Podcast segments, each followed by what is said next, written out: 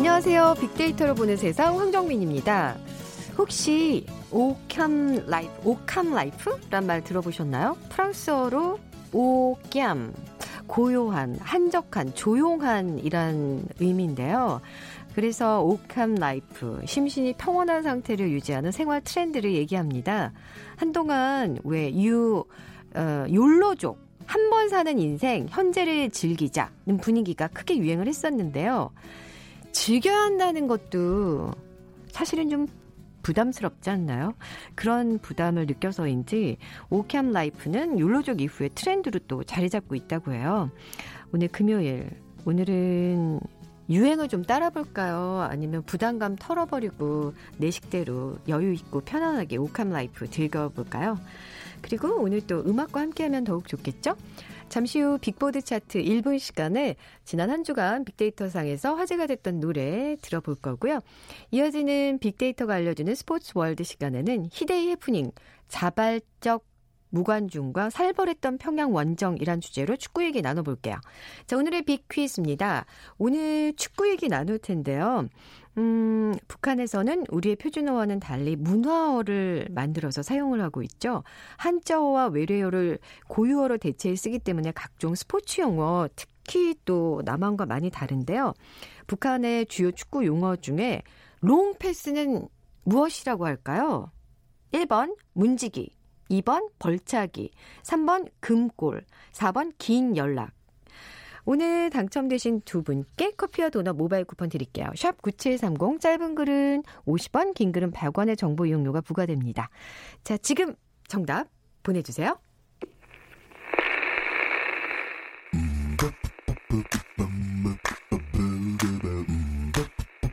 Yeah.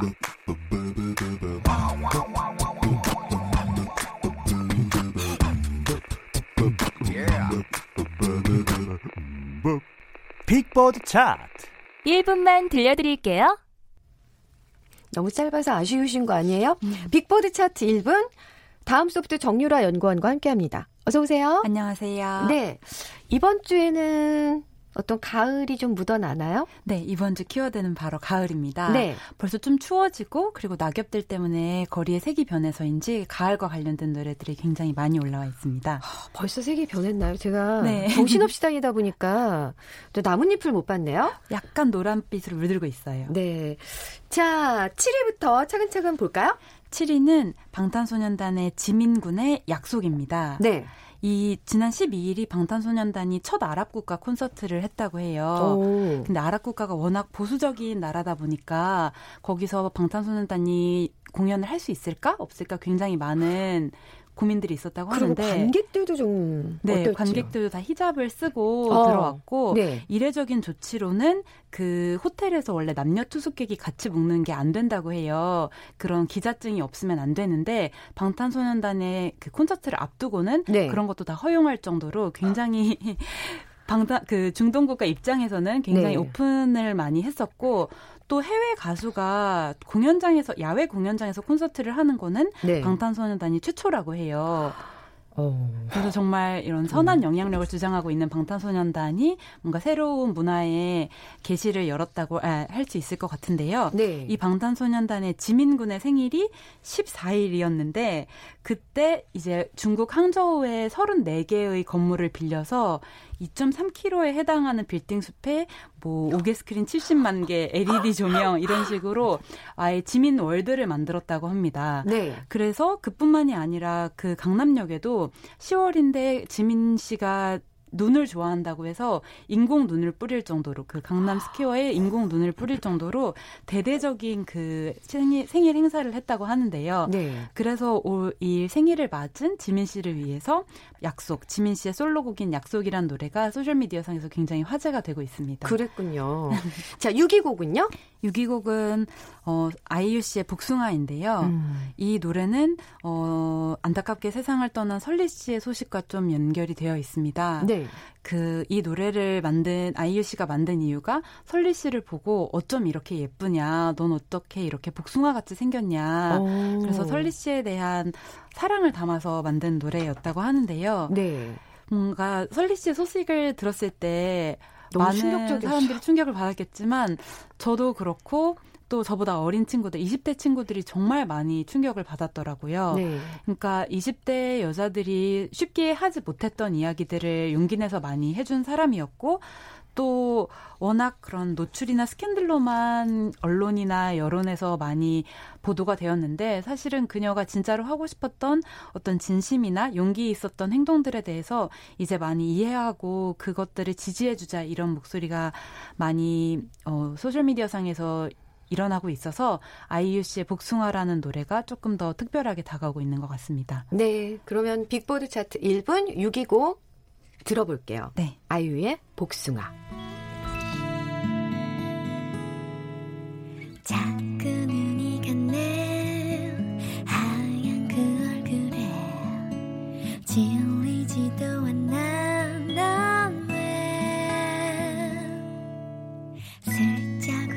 웃어줄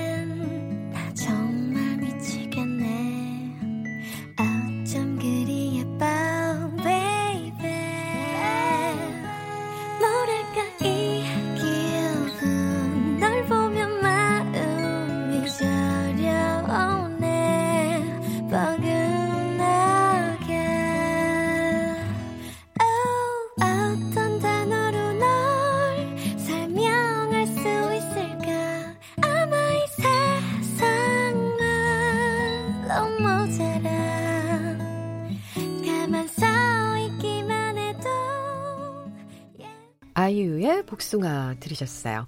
자, 이제 5위 곡 알아볼까요?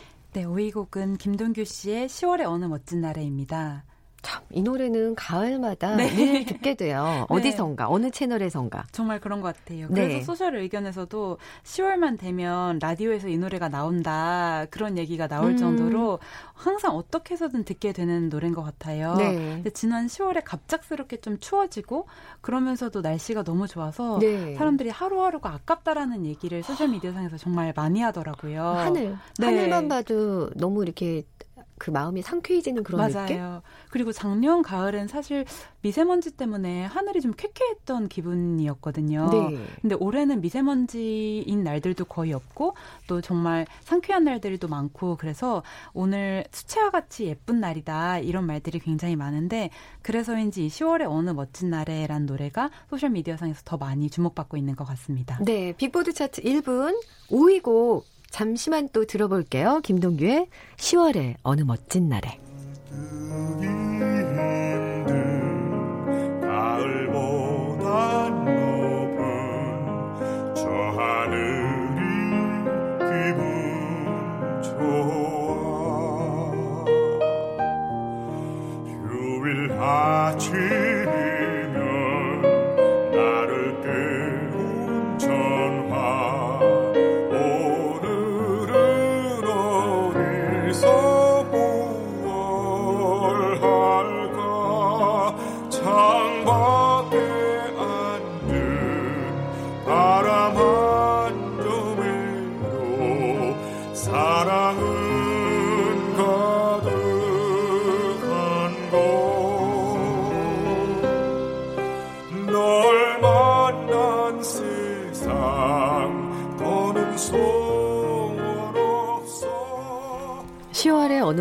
날에 김동규였어요. 10월에 진짜 하루 정도는 멋진 날을 만들고 싶네요.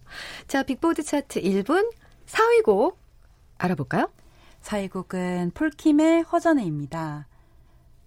폴킴 씨가 진짜 올해 각종 OST랑 미니 앨범으로 너무 열심히 일하고 그러니까요. 있는데 네. 네. 폴키미 씨가 또 새 앨범을 냈더라고요. 네. 근데 이 앨범이 두 번째 정규 앨범이라고 해요. 어머, 그동안 정말 많은 히트곡이 있어서 네. 이게 두 번째 앨범이라고요? 저도 앨범이 올해 여름에도 빅보드 차트 설명드리면서 그 네. 아이유 씨가 나왔던 드라마의 수록곡이 계속 1위를 했거든요. 어. 그래서 아, 폴킴 씨의 그 모든 날 모든 순간을 들을 때는 아, 이 사람 목소리는 정말 여름에 잘 어울리는 목소리구나라고 음. 했는데 이번에 허전해를 들어보니까 아, 이 사람 목소리는 가을에 가을에 어울리는 목소리구나 그런 생각이 들더라고요. 네. 근데 소셜 의견에 되게 재밌는 게 있었는데요. 장범준 씨가 장범준이라면 음? 폴킴의 폴은 가을의 폴킴인가요? 이렇게 아. 얘기할 정도로 정말로 이 가을에 어울리는 음색을 가졌고 가사도 쓸쓸하고 허전한 그런 가을의 느낌을 잘 담고 있어서 굉장히 오랫동안 차트에 머무르지 않을까 생각해 봅니다. 네. 자, 빅보드 차트 1분 3위 곡은요. 3위 곡은 이문세 씨의 가을이 오면입니다. 아, 이 노래도 가을에는 늘, 네.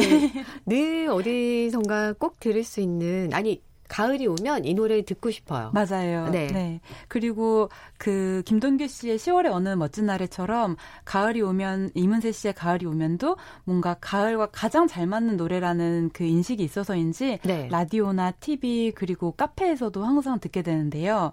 이문세 씨는 그 너무 많은 신인 가수들 또 새로운 가수들이 이문세 씨의 노래를 리메이크했고 그렇죠. 또 TV에서도 항상 어떤 뭐 과거를 추억하는 장면에서 이문세 씨 노래가 나오기 때문에 어. 새로운 세대들에게 전혀 그런 오래된 가수가 아니, 아니에요. 네, 맞아요. 그래서인지 네. 이 노래에 대해서 정말 얘기를 많이 하고 있고 그 이 노래가 87년에 나왔는데 소설 의견에서 87년도 공인데 07년에 태어난 내 아들도 너무 좋아하는 노래 아하. 이렇게 얘기할 정도로 네. 세대를 네. 굉장히 많이 거슬러서도 계속해서 산뜻함을 유지하고 있는 노래인 것 같습니다. 네. 자, 그러면 우리도 한번 들어볼까요? 이문세 가을이 오면.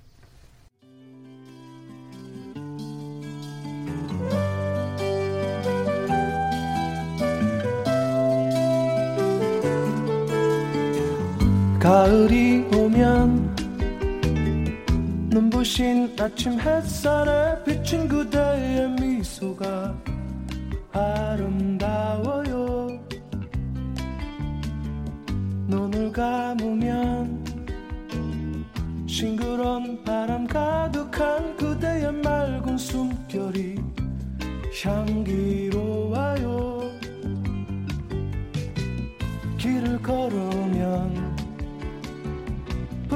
불러보던 그옛 노래는 아직도 내 마음을 설레게 하네. 하늘을 보면 님의 부드러운 꽃미소 가득한 자 가을이 오면 이문세였어요. 기분이 좋아지는데요 점점 노래를 들으면서. 자 2위 곡은요 2위 곡은 조핑, 슈퍼엠의 조핑입니다. 아, 그 유명한 슈퍼엠. 네. 네. 지난 4일에 이 노래를 발매했는데 발매하자마자 데뷔 앨범이 19일자로 빌보드 차트 200의 1위를 차지했다고 하더라고요. 네. 정말 이렇게 빌보드가 이제 마치 가요 톱10처럼 우리 가수들이 막 네. 넘나드는 그런 차트가 됐죠? 네, 굉장히 익숙하게 느껴지는데 슈퍼엠에 대해서 아, 잘 알고 계신가요? 아니요. 저도 여기 여기서 소개를 받은 거예요. 네. 슈퍼엠이 이렇게 그 SM의 여러 네. 그 가수들의 가수들을 총 집합. 네. 네. 그래서 국내보다 약간 미국 시장을 겨냥한 그룹이고 그 팬들도 이 그룹이 너무 멤버의 조합이 역대급이다 보니까 어벤져스다. 케이팝 어벤져스 뭐 이런 식으로도 부르고 있다고 하는데요. 네. 데뷔 앨범으로 빌보드 1위를 차지한 가수는 한국 가수 중엔 처음이라고 해요. 오. 그래서 그만큼 의미가 있는 곡이고 또 멤버들 조합이 굉장히 잘 마, 맞는 조합을 만들었기 때문에 어떤 새로운 가능성을 열 지도 굉장히 기대가 되고 있고 소셜 의견으로는 이게 신인은 아닌데 처음 맞춰본 조합치고 너무 완벽하다. 하나하나가 다 완벽하니까 네. 맞춰도 완벽하군요. 가장 완벽한 사람들을 모았다. 그리고 새로운 모습 많이 기대할 게 너무 멋있다. 이런 의견들이 나오고 있습니다. 네. 빅보드 차트 1분. 자, 이제 7위부터 2위까지 알아보고 1위 곡 남았네요. 네. 1위 곡은 아까 6위에서 말씀드렸던 그 아이유 씨의 복숭아와 이어져서 네. 설리 씨의 고블린입니다. 그 이 노래가 설리 씨의 싱글 앨범의 타이틀곡 이었어요. 아. 근데 이게 인간 설리, FX 출신 설리가 아니라 인간 설리, 또 최진리로서 전하고 싶었던 생각과 가사를 담은 노래인데요.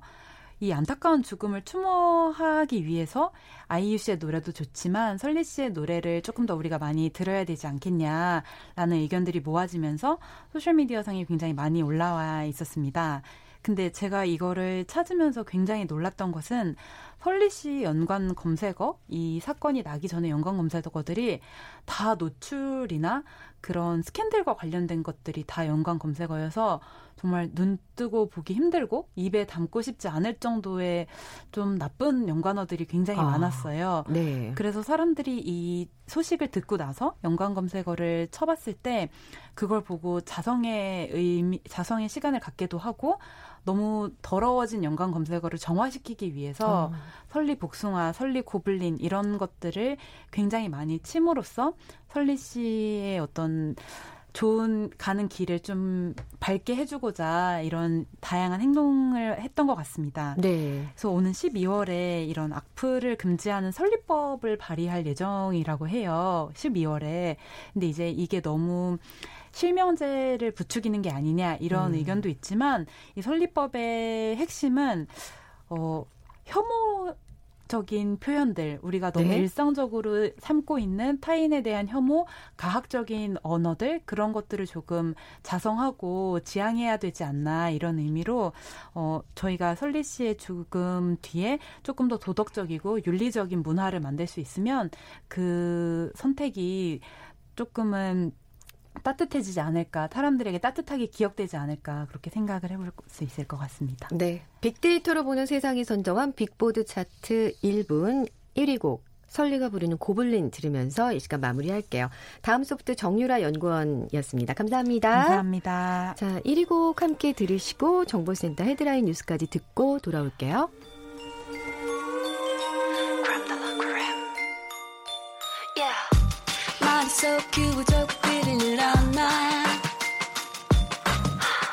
현실 속 늪을 찾아갈 시간이야. 음, 나쁜 날은 아니야. 그냥 괜찮아. 꽤나 지긋지긋한 게 사실이야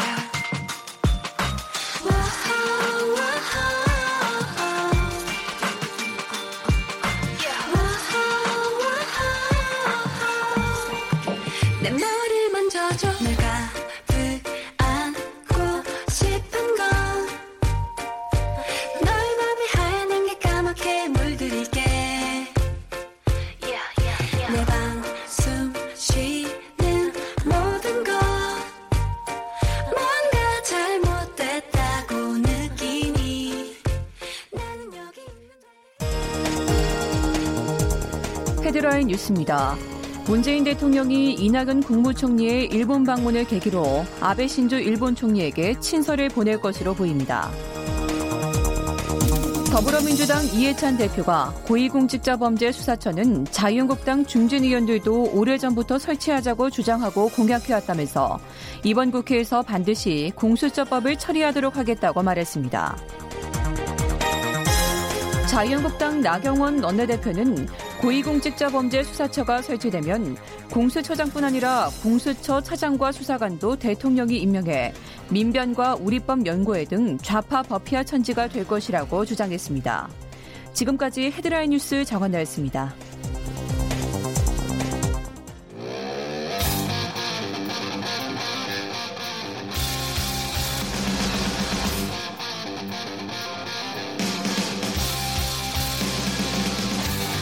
빅데이터로 알아보는 스포츠 월드 KBS 스포츠국 정충희 기자와 함께합니다. 빅데이터가 알려주는 스포츠 월드 KBS 스포츠국 정충희 기자와 함께합니다. 어서 오세요. 네, 안녕하세요. 네, 빅퀴즈 먼저 한 번 더 드릴까요? 네, 어, 오늘 축구 얘기 어, 할 건데요. 네? 어, 북한의 축구 용어 맞춰주시면 됩니다. 어, 우리 표준어와는 다른 어, 북한에서는 이제 문화어라는 것을 만들어서 사용하고 있는데 축구 용어가 대부분 영어잖아요. 그렇죠. 이 영어를 어, 대체해서 쓰고 있는데요. 북한의 축구 용어 중에 롱 패스를 과연 어떻게 바꿔서 부르고 있는지 맞춰주시면 됩니다. 네. 1번 문지기, 2번 벌차기, 3번 금골, 4번 긴 연락. 네. 롱 패스. 자, 저희 빅데이터로 보는 세상에 지금 바로 문자 보내주세요. 샵 9730 짧은, 짧은 글은 50원, 긴 글은 100원의 정보 이용료가 부과됩니다. 자, 우리 오늘은 평양 원정에 대해서 얘기를 나눠볼 텐데요. 어, 이런 말을 많이 쓰나, 많, 아, 이런 경우가 많은가요? 자발적인 무관중? 저는 처음 봤어요. 어, 제가 그쵸? 나름대로 어, 축구 기자 생활도 한 10년 넘게 하고 네. 스포츠 기자로 20년 넘게 사실 세계 곳곳도 많이 다녀보고 취재도 많이 했는데 네. 이런 경우 사실 처음에 그러니까 무관중 경기라고 하는 것은 네. 어떤 폭동이라든가 아. 이런 것 때문에 징계를 받아서 뭐 무관중 경기를 한다거나 네. 위험이 있다거나 아니면 뭐 다른 지역으로 옮긴다거나 했던 납득할 만한 어떤 누가 들어도 납득할 만한 이유가 있어야 되는데 네. 이번 평양 원정 같은 경우에는 아무런 설명도 없이 그냥 일상적인 정상적인 월드컵 예선 경기를 관중 없이 진행했어요. 그래서 정확한 의도가 무엇인지 이것은 사실 북한만이 알고 있는 거죠. 그런데 네. 이야기는 안 하고 있고 그 15일이었죠. 어, 오후 5시 30분에 평양 김일성 경기장에서 우리 대한민국과 북한의 어, 카타르 월드컵 아시아 2차 예선 경기가 예정이 돼 있었고 선수들은 갔어요. 그래서 보통 경기장에 1시간 반 전쯤에 도착해요. 1시간 네. 반이나 1시간 전쯤에. 선수들이 나중에 들어보니까 바깥에 아무도 없더랍니다. 그래서 아, 벌써 다 들어갔나 관중들이. 아, 네. 그래서 들어가서 문을 열었는데 아무도 없는 거예요. 관중석에. 그래서 그 소식을 약간 늦게 저희가 이제 그 현장에 간 그 아시아 축구 연맹 관계자를 통해서 대한축구협회 전해서 들었는데 관중이 없다는 거예요. 그러면 그래서, 네. 관중이 없을 뿐 아니라 기자들은요? 아 기자들도 북한 기자만. 아 남한 기자회견 기자들은... 할 때도 북한 기자 다섯 명만 출입이 됐어요. 아. 그러니까 북한에도 외신 기자들이 있을 거 아닙니까? 그렇죠. AP도 있고 다 있는데 한국 선수단이 그 공항에 도착하는 것을 AP 통신 기자가 촬영을 하고 취재하려고 했는데 북한에서 허가하지 않아서 아, 어, 취재를 못한 경우가 있었고 그래서 결과적으로는 그 경기장에는 피파 인판티노 회장과 그 수행한 여러 어 몇몇 사람들 그리고 일부 그 외교관들 아. 그 사람들만 있었고 그 선수들이 너무 황당해가지고 이게 도대체 뭔가 그래서 그 소식을 저희가 듣고 아 혹시 경기 시작 10분 전에 싹 밑에 숨어있다 나타나는 거 아니야 이런 농담까지 할 정도로 너무 황당하니까요. 아니 있을 수 없는 일이니까요. 어떤 관중들을 기대했던 거예요? 북한의 그 북한의 일반 관중이고 북한도 표를 다 팔아요. 아. 팔아서 이제 북한 관중들이 들어오고 그게 뭐 동원인지 아닌지는 정확히 알 수 없습니다만 어쨌든 4만 경기장이 꽉 찰 것이다라고 다 보도도 하고 예상도 나오고 그랬었거든요. 그래서 4만 관중들이 근데 우리 편은 아니었겠네요. 그렇죠. 북한 대 남한의 경기니까 그거에 오히려 그 대비를 하고 갔겠네요. 우리 그렇죠. 선수들은? 우리는 일방적인 응원에 주눅들지 않겠다라는 그런 어떤 각오를 하고 갔는데 아무도 없어서 좀 황당한 상황이었죠. 음.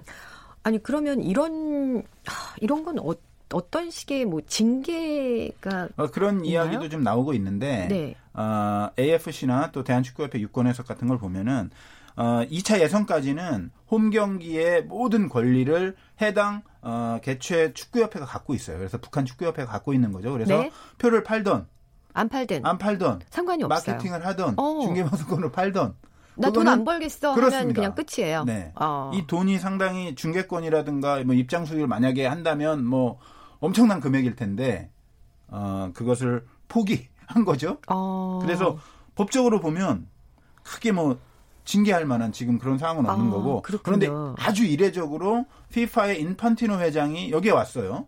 네? 어떤 경위로 온 것인지 모르겠는데 인판티노 회장이 전용기를 타고 평양에 도착해서 남북 경기를 봤어요. 그리고 2023년 그 남북 그 여자 월드컵 공동 개최 뭐 이런 이야기도 나오고 그래서 이분이 또 제안도 하고 그래서 그것도 논의할 겸 하고 간 것 같아요. 네. 근데 수행원들과 경기장에 문을 열고 기빈석 문을 열고 딱 들어섰는데 아무도 없어서 인판티노 회장이 너무 놀랬다고 해요. 아. 알려주지도 않은 거. 이 오. 피파의 수장한테도 무관중 경기 한다는 것을 미리 알려주지 않았기 때문에 그래서 경기가 끝난 뒤에 이런 역사적인 경기에 관중이 한 명도 없어서 실망스러웠다. 또 생중계 무산과 비자 발급 문제, 또 외신 기자들의 취재 제한 문제 이런 것들이 너무 놀라웠고 그래서 북한 축구협회 문제 제기를 했다. 그러니까 2023년 여자 월드컵 남북 공동 개최도 사실은 이게 뭐 어떻게 될지 모르는 거예요. 인판티노 이분이 얼마나 충격을 받았으면 사실 노골적으로 북한을 떠나기도 전에 피파 홈페이지에 이런 인터뷰가 실렸어요. 네. 그렇다면은 상당히 놀랬고 화가 많이 났다라는 것을 간접적으로 볼 수 있을 것 같습니다. 네.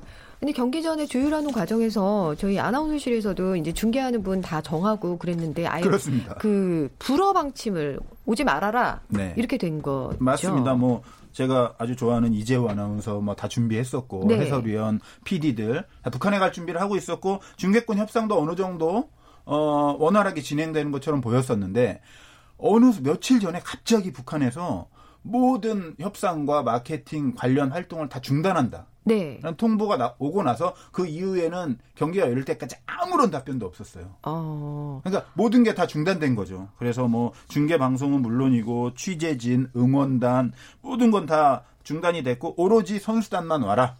그래서 선수단만 가게 된 거예요. 음. 사실 KBS 같은 경우에도 이게 워낙 국민 관심 경기고 그래서 네. 사실 끝까지 정말 이 희망의 끈을 놓지 않고 그 북한과 협상을 하려고 노력을 했는데 그쪽에서 뭐 완전히 문을 닫아버렸기 때문에 어떻게 할 방법이 없었던 거죠. 그럼 우린 취재는 어떻게 했죠? 취재 같은 경우에는 당연히 못했죠. 네. 그래서 이제 기사는 써야 되는 거 아닙니까? 5시 30분에 경기가 시작하는데 그래서 희대의 총국이 벌어졌습니다. 거기 대한축구협회 관계자도 거의 극소수만 입장이 됐기 때문에 일단 네? AFC 아시아 축구 연맹 경기 감독관은 당연히 경기를 하니까 가야겠죠. 그 사람이 AFC 본부에 어, 문자를 보냅니다. 그래서 그 문자를 대한축구협회에 보내고 대한축구협회가 축구 기자단 단체 대화방에 보내고 그 단체 대화방에서 다른 모든 기자들한테 풀으라고 네. SNS에 올리는 그런 방식으로 했고 또 그 내용도 골, 경고, 교체 선수 딱 세 가지밖에 없었어요. 아. 그러니까 너무 제한된 정보를 가지고 기사를 또 썼어요 저희가. 네. 왜냐하면 이 문자가 오니까 써야 되잖아요. 국민들도 관심이 있으니까 뭐 그렇게 됐고 그, 그 이후에도 사실 밤 12시까지도 AFC에서 보내온 사진 3장인가 밖에 없었어요. 그리고 그 다음날 북한 주재 스웨덴 대사가 거기 경기를 보러 간 거예요. 네. 외교관이. 네. 가서 휴대전화로 몇 커트를 찍었어요. 아. 그래서 뭐 선수들 사진 찍는 장면, 네. 그리고 한국과 북한 선수들이 약간 그 언쟁하고 설전하는 장면 막 이런 것들이 나오니까 이게 도대체 어떤 상황이냐. 그런데 그 다음 날도 사실은 우리 선수단이 그 다음 다음 날 새벽 0시 45분에 들어갔거든요. 네. 이걸 확인해 줄 사람이 없는 거예요. 무슨 상황인지도. 아. 그래서 완전히 진짜 깜깜이 그런 경기였죠. 손흥민 선수 인터뷰를 했잖아요. 새벽에 들어와서 인터뷰했는데요. 네. 제가 뭐 분석하기보다 그대로 전해드리면 어 뭐 정말 예민한 문제였고 선수들도 그렇고 조심하는 부분이 많이 있었다. 호텔에서 쉬면서 아무데도 나가지 못했는데 오히려 경기 준비하는 데는 좋았다. 그리고 이제 다음 부분이 좀 그런데 어, 선수들이 다치지 않고 돌아온 것만으로도 굉장히 큰 수확이라고 할 정도로 경기가 거칠었다. 아. 저희 선수들은 그런 거 없었는데 그쪽 선수들이 상당히 예민했고 거칠게 대응했다 했었다. 그런데 손흥민 선수가 이제 축구를 하다 보면 뭐 충분히 어 몸싸움 이런 건 당연하지만 누가 봐도 이것은 너무 노골적으로 거칠게 들어오는 상황이었기 때문에 다치지 않으려고 노력을 했다.